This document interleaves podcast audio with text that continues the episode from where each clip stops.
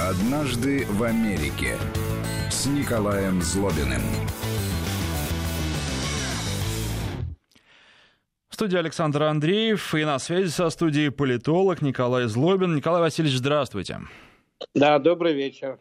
Но сегодня все обсуждают новые правила получения медицинских справок для водителей в России, которые так в силу и не вступили, должны были вступить с завтрашнего дня, но отложили вступление, потому что там водители должны были проходить два новых анализа, дорогих анализа, и кроме того, во многих регионах их, ну, по сути, негде проходить, потому что, например, в Екатеринбурге и а, на Урале в целом есть только одна лаборатория, где подобный анализ можно сдать, и там есть еще одни еще, ну, другие какие-то дополнительные сложности. Скажите, а как получают права и заменяют права в Соединенных Штатах? Насколько это сложная процедура для водителей? И там, наверное, еще ведь разница есть от штата к штату. Ну, тут не просто есть разница от штата к штату, а все права, э, какие бы вы ни получали в Соединенных Штатах, они вообще являются документами э, уровня штата. Нет общефедеральных э, водительских удостоверений. И поэтому в зависимости от того, от того, в каком штате вы живете, в каком штате вы сдаете экзамен, в каком штате э, э, вы сдаете правила, э, они отличаются от штата к штату, эти правила, э, иногда довольно серьезно. От этого зависит, как вы получаете вот свое водительское удостоверение. В принципе, э, процедура довольно э, простая. Э, обмен вообще, так сказать, э, сам обмен, когда у вас кончается водительское удостоверение, вещь очень простая, и если вы не переезжали с места на место, то есть в другой штат, например, куда-нибудь, где вам надо получать новое водительское удостоверение, о чем я сейчас скажу, а если вы получаете просто новое, продлеваете, вернее, получаете новое свое водительское удостоверение, продлевающее ваш статус водителя в своем собственном штате, это делается просто по почте, и, в общем, больших проблем это не вызывает. А, но а в большинстве штатов вот я живу, на самом деле, на границе Вашингтона, но формально в штате Мэриленд.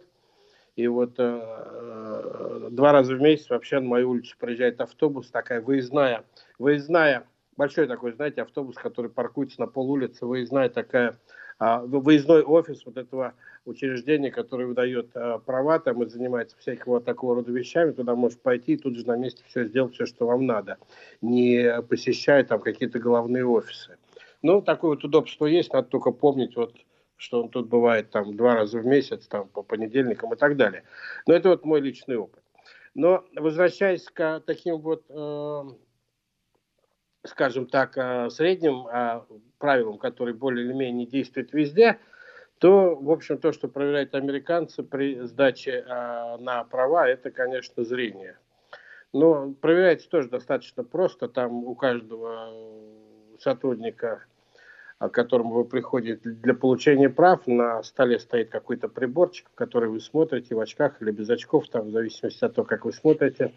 И там надо будет называть цифры, буковки, там то, что вы все видите и так далее. И, а, в общем, это занимает, наверное, несколько секунд, и тут же, так сказать, это все результаты становятся известны, и а тут же он вас фотографирует в очках или без очков для, для получения вот такого водительского удостоверения. Ну, на мой взгляд, процедура довольно простая. Это, так сказать, когда вы получаете, уже сдав все экзамены водительские удостоверения, или когда вы переезжаете из штата в штат. А поскольку все, все такого рода документы, они, в общем, а, как я сказал, уровня штата, а, они очень сильно отличаются по внешнему виду, по дизайну, по а, той информации, которая там есть, по тому, какие номера. У каждого штата своя система нумерации этих удостоверений, там они разного цвета там, и так далее, и так далее, то э, если вы, если вы переезжаете в другой штат, то, в принципе, существует такое общее правило, что было бы неплохо вам в течение 30 дней, как правило, во всех штатах это 30 дней, поменять удостоверение своего бывшего штата на удостоверение своего нынешнего штата. Ну, поскольку, скажу честно, в общем, а большинство не делает это в 30 дней, а некоторые вообще не делают, потому что за то время, пока а, можно начать это делать, можно уже переехать в какой-то еще штат. Но, в принципе, есть правило, что в течение 30 дней вам бы желательно получить удостоверение своего нового штата. В качестве подтверждения того, что вы живете вот в, в новом месте, там свой адрес и так далее, и так далее, такого рода учреждения обычно просят принести, ну, как правило, два письма на ваше имя, пришедшие на этот адрес. Желательно вот не просто от друзей, а, а письма, которые придут там из банка или из а, какой-нибудь э, государственной конторы, типа там налоговой инспекции там или а, принести счет от телефонной компании или компании электричества, которая за ваш, на ваше имя приходит на этот адрес, им достаточно для того, чтобы именно этот адрес оказался на вашем водительском удостоверении. С этого момента, так сказать, вы будете числиться именно по этому адресу для них. А это главный водительский, а водительское удостоверение главный американский документ, потому что паспортов, как известно, внутренних здесь нету, поэтому по этому адресу, который вот такими письмами вы им покажете, в общем, там вы будете числиться, и в принципе считается, что а, в этом штате, где вот у вас водительское удостоверение, там вы и платите налоги. В принципе, вообще вот замена удостоверения из одного штата в другой, в первую очередь связан с тем, что, конечно, вам надо а, изменить э, адресат своего, так сказать, посылки своих налогов. Когда вы переезжаете из штата в штат, э, вы платили налоги в одном штате, теперь будете платить налоги в другом штате. Налоги могут быть разные, проценты этих налогов тоже разные, и скидки там на разного рода вещи, то есть вычитание, снижение налогооблагаемой базы тоже в каждом штате разное. А если вы живете, например, э, в городе Вашингтон, я там жил много лет, пока вот не переехал сразу за его границу, а, то там а, штата нет, поскольку округ Колумбии не входит ни в один штат, там вот этого налога штатского нет, там есть налог городской, а, ну, вы его платите. Федеральный налог, конечно, платится всеми одинаково, но это немножко, немножко другая история. То есть, в принципе, больше никаких особо медицинских документов вам не надо, вам надо приходить, и обычно американцы получают водительское удостоверение рано, а, в 16-17 лет прийти, сдать а, экзамен э, теоретический так называемый, да, как, он, как там он в России называется, сдать э, на правила, на знание правил. Так и есть теория и практика. Да, вот, э, наверное, точно такой же, как и в России, нам надо из а, нескольких вариантов ответа выбрать правильный, вот, а, ну и практика езды, да, на самом деле тоже довольно, а, мне кажется, несложная в Соединенных Штатах, потому что здесь правил, вот я много лет езжу по Соединенным Штатам, правил э, дорожных здесь намного меньше, и знаков намного меньше, и всяких ограничений намного меньше, чем, чем в России. Вообще довольно простые правила. И э, главное правило, которое здесь есть, главное, в общем, не создавать аварийную ситуацию по возможности, а все остальное – даже полицейские иногда закрывают глаза, потому что если ты проехал, не создал аварийную ситуацию, ну, в принципе, в общем, особо тебя никто наказывать и не будет. Не факт, что не будет, но, в общем, особо стремления наказать и, так сказать, слупить с тебя какие-то деньги на штраф, ну, особенно нету, хотя бывает, я, так сказать, тоже платил, нарывался на штраф и платил в ситуациях, когда мне казалось, что могли бы меня и а, простить. Вот. Но, кстати говоря, и многие вещи прощают, когда ты объясняешь там и говоришь что-то, то они в общем, могут выслушать и, в принципе, отпустить тебя, прочитав тебе небольшое нравоучение. А, но, как бы там ни было, вот получение водительского удостоверения, а это является главным американским документом, не является никакой головной болью, если вы хоть немножко знаете правила, они довольно простые, в интернете есть, ну и умеете водить машину, а американцы практически все умеют машину, в общем, с подросткового возраста а, водят, а, в основном учатся у родителей, некоторые ходят в школах, во многих есть автоклассы, а некоторые ходят а, в какие-то специальные, нанимают водителя или друга там постарше, который а, за довольно а, небольшие условные деньги тебя научат.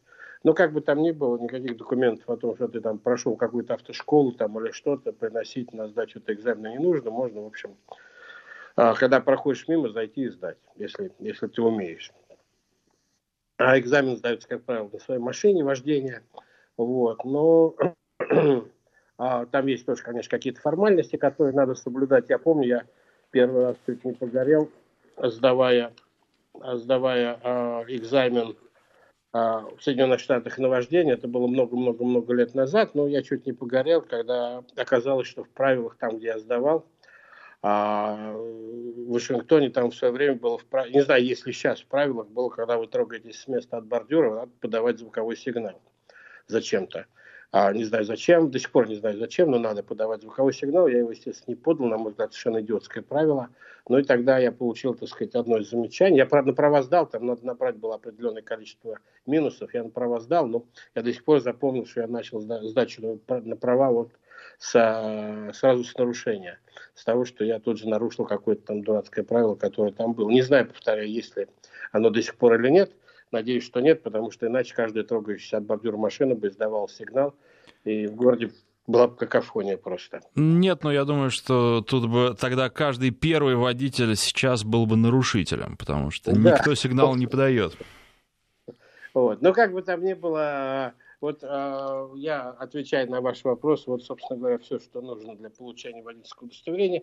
Я повторяю, оно обычно получается в раннем довольно американцами возрасте, там сначала получается там с ограничениями, там а можно получить. В разных штатах по-разному, по-моему, есть штаты, чем южнее, чем, тем либеральнее к этому относятся, в разных штатах по-разному, но есть э, штаты, где можно и в 14 лет получить водительское удостоверение, конечно, с большим количеством ограничений, там а, есть ограничения, связанные с тем, что вы можете водить машину только в присутствии нахождения в салоне взрослого человека. Там есть ограничения, связанные с тем, что до определенного возраста в некоторых штатах вы не можете водить машину, на, когда темнеет, то есть только в светлое время суток. Есть штаты, в которых а, для подростков есть ограничения, связанные с запретом выезжать на федеральные хайвеи, где скорости совсем другие, ну и так далее.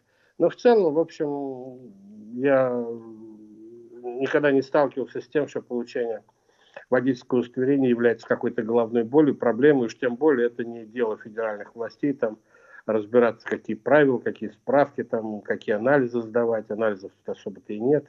Вот. А, и а, это дело обычно местных, местных властей, которые вот, а, регулируют такого рода, такого рода вещи. Ну, а это главный документ, поэтому, в принципе, а, каждый американец практически а, имеет такой документ водительское удостоверение, но за исключением небольшого количества людей, которые машину не водят по разным причинам, там, медицинским или, а, я не знаю, принципиально, может быть, есть такие люди, или из-за отсутствия денег на покупку машины, но, тем не менее, удостоверение получить им, а, в общем вполне можно. Николай Васильевич, а насколько американские водители законопослушны? Часто правила нарушают?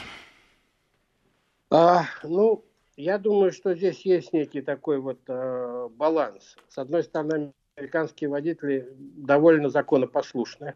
А, конечно, от штата к штату а, это тоже а, разнится. И в разных штатах можно найти такую статистику легко. В разных штатах а, разные нарушения, так сказать, а, опережают другие. Там где-то по скорости, где-то по а, правилам парковки, там обгоны и так далее, и так далее. Больше нарушений. Но в целом, в целом я когда, я когда э, сдавал на права в Америке, но это, я повторяю, было очень много лет назад, мой приятель тогда сказал, что главное американское правило это ты стал в свою полосу и гони. Вот особо не меняй полосу. Во-первых, ты приедешь все равно быстрее, а во-вторых, э, чем те, которые меняют полосы, или, по крайней мере, отстанешь от них не, на, не намного, но зато нервов там потратишь гораздо меньше. А во-вторых, вот эта дисциплинированность, так сказать, сохранение полоса в Америке, она, в общем, довольно помогает, довольно, довольно здорово помогает э, движению, а в Америке довольно напряженное движение во многих местах, все-таки двигаться более-менее э, вперед, а не стоять на месте. И вот то, что я никогда не видел, это, хотя я вожу машину здесь уже вот четвертый десяток лет я никогда не видел, что американцы там на дороге из трех полос создавали бы четвертую полосу, как это бывает иногда в других странах, знаете, а, втискиваясь между там или а, выезжали, не дай бог, там на обочины, там проезжали, или уж тем более на проезжей, на, на, на пешеходной дорожке. Такого я не видел, не могу сказать, что такого не бывает, но Такого я, честно говоря, не видел. Вот э, полосность движения в Америке, в принципе, э, вещь такая э, довольно, довольно стабильная. А во всех остальных случаях очень жесткие правила действуют и очень большие штрафы действуют за нарушение правил движения в районе школ, детских учреждений. Там действительно штрафы за превышение скорости сразу в разных штатах, конечно, по-разному умножаются в 5-10 раз. То, что вы заплатили бы там небольшую сумму где-нибудь на хайвее, проезжая здесь, вы заплатите в пять раз больше, проезжая в зоне школьной. А, ну, стоят знаки, конечно, и так далее. И а, со знаками у американцев все в порядке. Каждый знак, как правило, повторяется трижды. То есть сказать потом, что вы не видели знака и так далее, это, в общем, а, мало, а, мало, мало кому удается доказать, что знак был не виден. Вот. Хотя я знаю такие случаи, когда люди говорят, что там знак какой-то был закрыт деревом, и извините, там, господа, я его не видел, и судья иногда, так сказать, говорит, я сам там езжу и знаю, что этот знак закрыт деревом, да, поэтому я вас освобождаю там от штрафа там и так далее. Но вот а, нарушение а, в школьной зоне, нарушение в зоне там больниц, так, такого рода учреждений, да, караются довольно жестко. И также второе, на мой взгляд, в большинстве штатов а, по размерам нарушения а, а, это парковка на местах для инвалидов. Вот а, это тоже карается довольно сильно.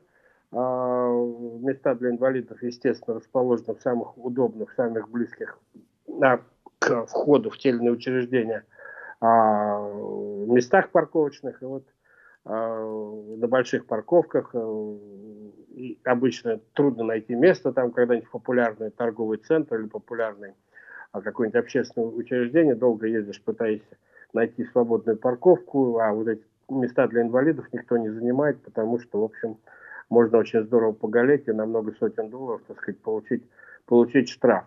У инвалидов там, да, есть специальные обозначения и на номерах машин в некоторых штатах, и специальные э, такие бумажные картонные обозначатели, которые вешаются на зеркало заднего вида.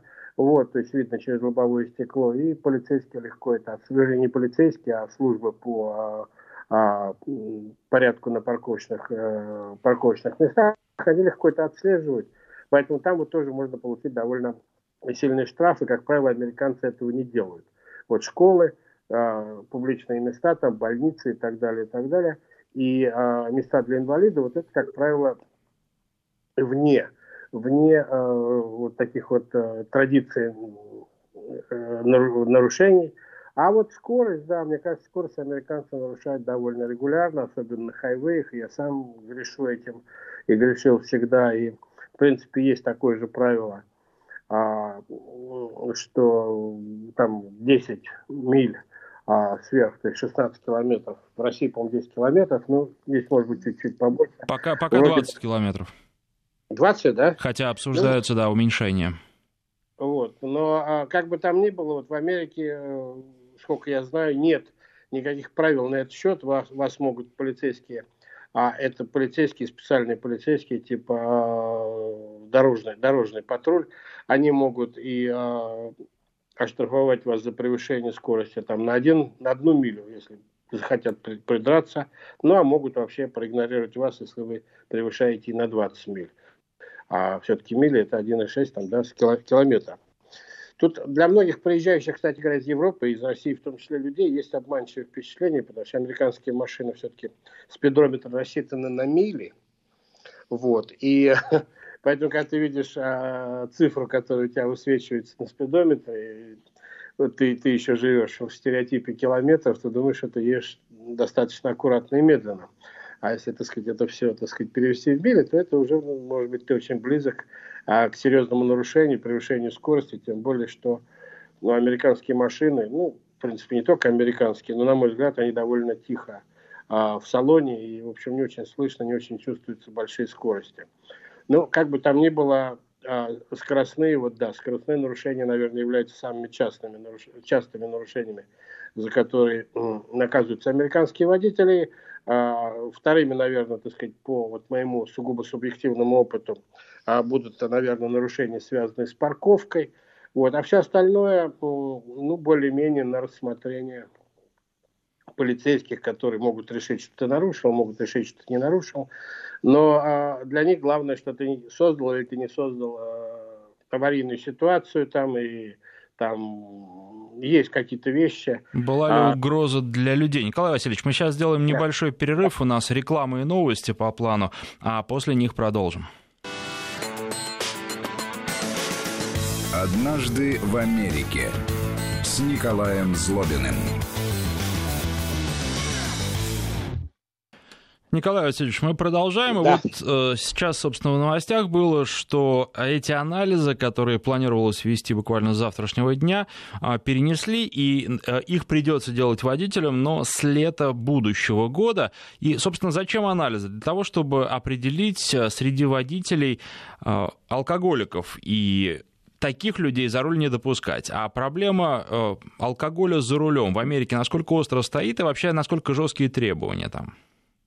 Ну, вообще стоит, конечно, довольно остро. Проблема, наверное, с алкоголем за рулем во всем мире. И особенно среди молодых водителей а, и так далее. И а, да, американские полицейские иногда останавливают машины, когда в принципе, они не оста... американские полицейские не останавливают машины, если не совершено нарушение, но если у них есть подозрение, что а, машина ведет нетрезвый водитель, они, конечно, могут остановить машину и проверить, так сказать, трезвый или нетрезвый водитель ведет эту машину.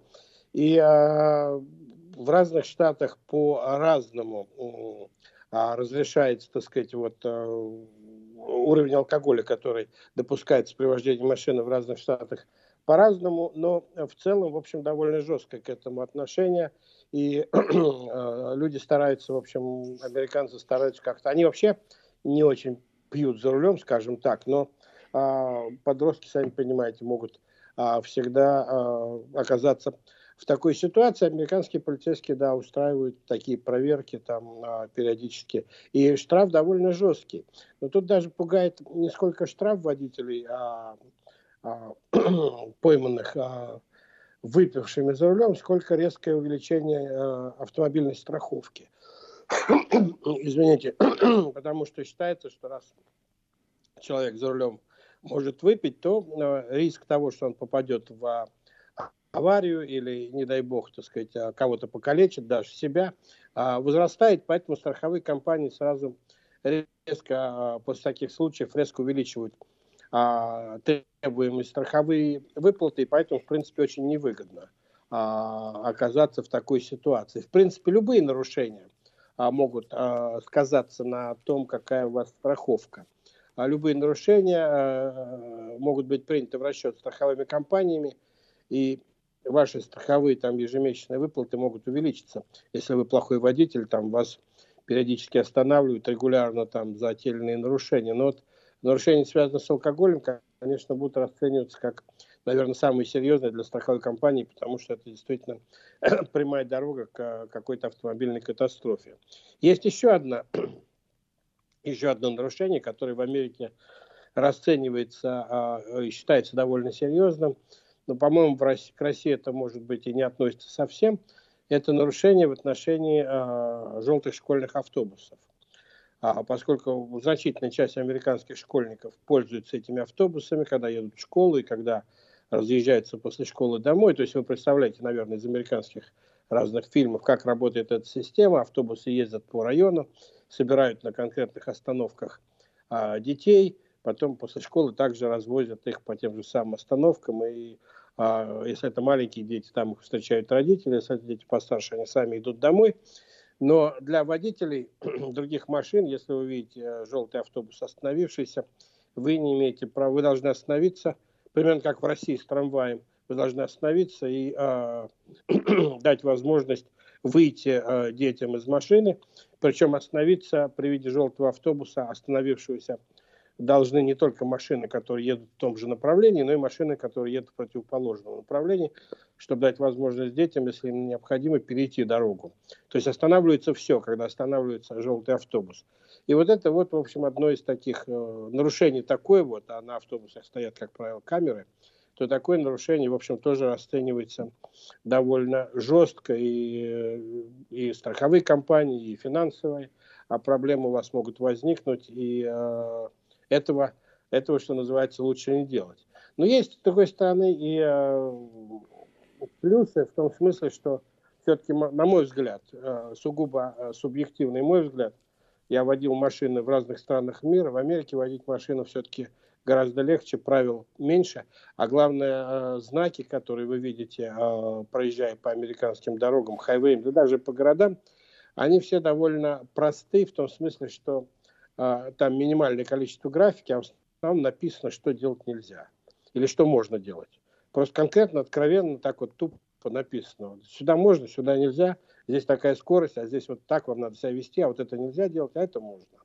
И поэтому, в принципе, ориентироваться, если вы хоть немножко знаете английский язык, дов- довольно просто. А система американских знаков мне, повторяю, очень нравится, тем более, что в большинстве штатов они трижды дублируются, прежде чем, так сказать, вы, собственно, доедете до места, к, которому этот знак относится, то есть пропустить их, в общем, нельзя. Задача заключается не в том, чтобы содрать с водителей как можно больше денег за нарушение, а в том, чтобы этих нарушений было как можно меньше. И, в принципе, американские полицейские, мне кажется, так сказать, в общем, не очень заинтересованы, за исключением отдельных случаев, сейчас расскажу, а, чтобы содрать деньги с водителей за те или иные нарушения. Но бывает, особенно когда ты едешь где-нибудь в американской далекой провинции, далеко от дома своего, на каких-то хайвеях, и проезжаешь небольшие графства или небольшие городки, а, где вдруг после хайвея тебе надо резко снижать скорость, и вообще там правила, ты не факт, что ты знаешь местные правила, ты все-таки приехал из другого штата и сдаешь, сдавал правила в другом штате, и э, ты, может быть, что-то нарушил. Здесь полицейские, местные полицейские, видя, что у тебя номер другого штата, видя, что ты из другого региона, конечно, э, постараются на тебя оттоптаться и содрать с тебя максимальные штрафы, а, а, с тем, чтобы пополнить местный а, городской там, или муниципальный бюджет. Такая система, безусловно, есть, американцы это понимают. Вот. Тем более, что, ну, представляете, вы едете там из одного конца в другой конец Америки, приезжаете где-то какой-то городок, где полицейский вас останавливает, выписывает штраф и говорит, что там через там, две недели вам надо явиться в суд, и если вы хотите оспорить этот штраф, то вот время, и вот судья, и вот адрес, куда вы можете прийти и оспорить. Но вы уже давно проехали этот город, вам надо в другое место, и, конечно, вы не будете возвращаться, бог знает куда, с тем, чтобы оспорить штраф, вы просто этот штраф платите на радость местному бюджету, и про это забываете. Хотя, конечно, можете вернуться и штраф этот оспорить. И, кстати говоря, по тому, что я знаю, довольно много американцев, это, я не говорю о штрафах, полученных далеко от места жительства, но довольно много американцев оспаривают штрафы, которые они получили, так сказать, там где-то, где им недалеко где им удобно, и даже а, вполне можно прийти на вот это разбирательство, когда, особенно если штраф у вас довольно серьезный, а, прийти, и а, судья выслушает вас, и, может быть, этот штраф отменит, особенно учитывая, что для того, чтобы он все-таки подтвердил ваш штраф и заставил заплатить вас, этот штраф, судья, я имею в виду, он должен выслушать еще и полицейского, который этот штраф выписал. Ну, а то, что полицейский появится в суде в свой выходной день, так сказать, он придет и будет доказывать этот штраф, так сказать, правомерность этого штрафа, но не факт. Поэтому есть шанс, что, в общем, э, вам удастся откосить от этого штрафа, если вы придете в суд. Есть еще пару вещей, которые, мне кажется, очень разумными. Вот, в первую очередь, это поворот на красный направо, который есть во многих странах, и в Америке он практикуется очень э, практически везде, за исключением редких случаев, где, в общем, стоят знаки, э, что направо поворачивать нельзя – на красный свет. В большинстве мест, в подавляющем большинстве мест повороты направо на красный свет светофора приемлемы и разрешены. Если они запрещены, то разрешены. Если нет знака запрещающего, то они разрешены. И, в общем, это довольно удобно, и большая экономия времени, и э, бензина, и э, рассасывается трафик. Поэтому, в общем, э, мне кажется, довольно разумная вещь. Я знаю, несколько лет в России назад – в таком тестовом режиме попробовали это делать, почему-то не пошло, я не очень понимаю, почему не пошло, но в Америке это идет, в общем, довольно а, удобно. И Николай Васильевич, мы сейчас сделаем совсем небольшой, несколько секунд перерыв. Вести ФМ. Вот он закончился. Да, в Москве действительно было несколько перекрестков, где пытались это сделать, реализовать такую схему, но вот э, провели эксперименты, признали его результаты неудовлетворительными. Ну, Москва, может быть, не лучший город, потому что довольно много пешеходов идет пока для, для водителей э, горит красный. Но во многих местах, в Америке тоже, в некоторых местах в Нью-Йорке, я знаю несколько мест в Вашингтоне, где запрещен поворот на красный направо, потому что там идут пешеходы, и надо ждать стрелку и так далее. Но на всей остальной территории Соединенных Штатов, где, в общем, большой проблемы с пешеходами нет, и на многих перекрестках, где пешеходы вообще не появляются, потому что, в принципе, все, все ездят на машинах, и если нет машины, и вы создаете аварийную ситуацию, почему бы не повернуть направо, на красный? Особенно, если там вообще никого и нет вообще вокруг. А, ну, как бы там ни было, американцы в свое время так решили, и это, на мой взгляд, большое удобство. Так же, как э, могу сказать, что в Америке нет запрета э, пересечения двойной сплошной. Э, ее можно пересекать, особенно если вам надо повернуть там куда-то, во двор там э, и так далее. Единственное, что э, двойная, двойная сплошная э, запрещает обгон, ну, через двойную сплошную. А повороты там и развороты и так далее, и так далее, это все, все можно. Есть в Америке такая штука, как две, две, э, две двойные сплошные. Вот их они, как правило, на больших хайвеях, их, конечно, так сказать, пересекать нельзя, потому что вы автоматически попадете, так сказать, на встречное движение, на хайвеях это довольно, довольно опасно. В Америке очень много нерегулируемых перекрестков, но здесь правило, в общем, наверное, оно во всем мире действует э, примерно одинаково. На нерегулируемом перекрестке, так сказать, водитель, подъехавший первым, пропускает, а, а проезжает первым, остальные его пропускают. В принципе, очень часто можно видеть, когда люди подъезжают к нерегулируемому перекрестку или перекрестку, где во всех четырех направлениях стоит знак «стоп», то есть надо приостановиться, и водители друг другу начинают махать рукой, типа «ты проезжай», «нет, ты проезжай», стараясь быть вежливыми по отношению к друг другу, в результате а, тратится, на мой взгляд, больше времени, чем а, было бы потрачено, если бы он был регулируемый, этот перекресток. Ну, как бы там ни было, а, такая вот какая-то вежливость среди водителей есть, безусловно, и а, здесь не очень, вот вы меня в начале программы спросили про нарушения, здесь не очень принято подрезать. А, то есть вообще не принято подрезать. Я могу по своему опыту сказать, что если уж вас кто-то подрезал, то это, в общем, или очень, очень дисциплинированный водитель, или кто-то из а, вновь приехавших эмигрантов, которые привозят в Америку свои а, стили вождения. Хотя, я повторяю, в Америке, в разных штатах стили вождения разные, и одно дело там на севере Америки, где-нибудь в Бостоне, да и в Нью-Йорке, а, где, в общем, хочешь не хочешь, надо быть сравнительно агрессивным, а другое дело где-нибудь на широтах Техаса, там, условно говоря, а, где а, дороги отличные. Кстати говоря, в Америке чем дальше в провинцию, тем дороги лучше.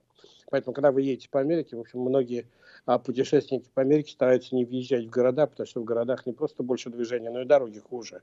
А вот провинциальные дороги в Америке замечательные и построены хорошо. И вот где-нибудь, так сказать, в Техасе, а, в общем, а, совсем другие совсем другие правила и совсем другие, а, другое отношение к друг к другу, тем более, что, вы знаете, вы можете оказаться в штате, где у водителя в машине всегда может быть ружье или пистолет. И лучше таким водителем вообще дела не иметь. Тем более, что это будет вполне для него, для него законно. Есть штаты, где можно это самое, возить с собой в машине или иметь при себе э, оружие. Как бы там ни было, мне кажется, в Америке большое удовольствие водить машину. Везде, в общем, в большинстве случаев э, очень хорошие дороги, заправки, маленькие гостиницы, где можно э, всегда остановиться. И очень хорошая для, мне кажется, для водителей система.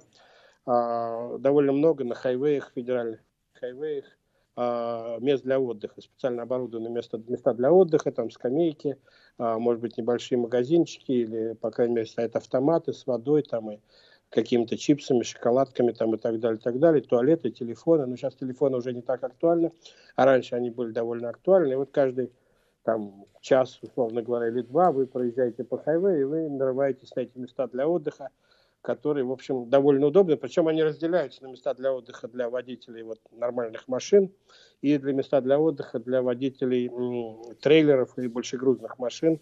Они стоят на отдельных парковках, и, естественно, там у них а, своя атмосфера.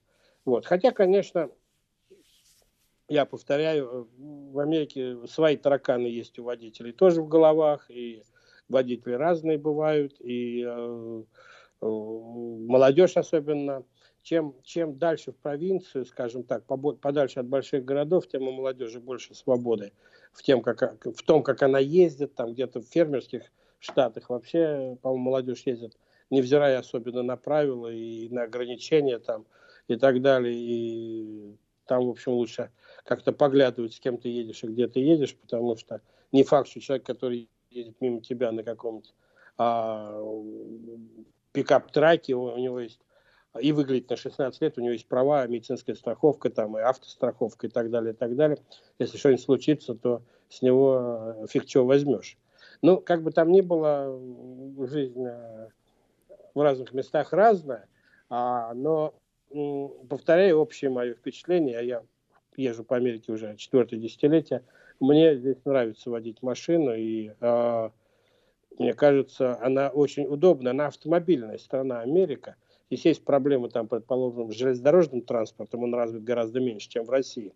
Но вот с автомобильными дорогами, с автомобилями, конечно, проблем гораздо меньше, хотя, я повторю, тараканов а есть, э, свои проблемы есть везде, и тараканы и у некоторых людей, у некоторых водителей в Америке действительно есть. Особенно, кстати говоря, вот место, где я живу, это вот э, граница Вашингтона и Мэриленда, здесь довольно много живет а, пожилых людей, насколько я понимаю.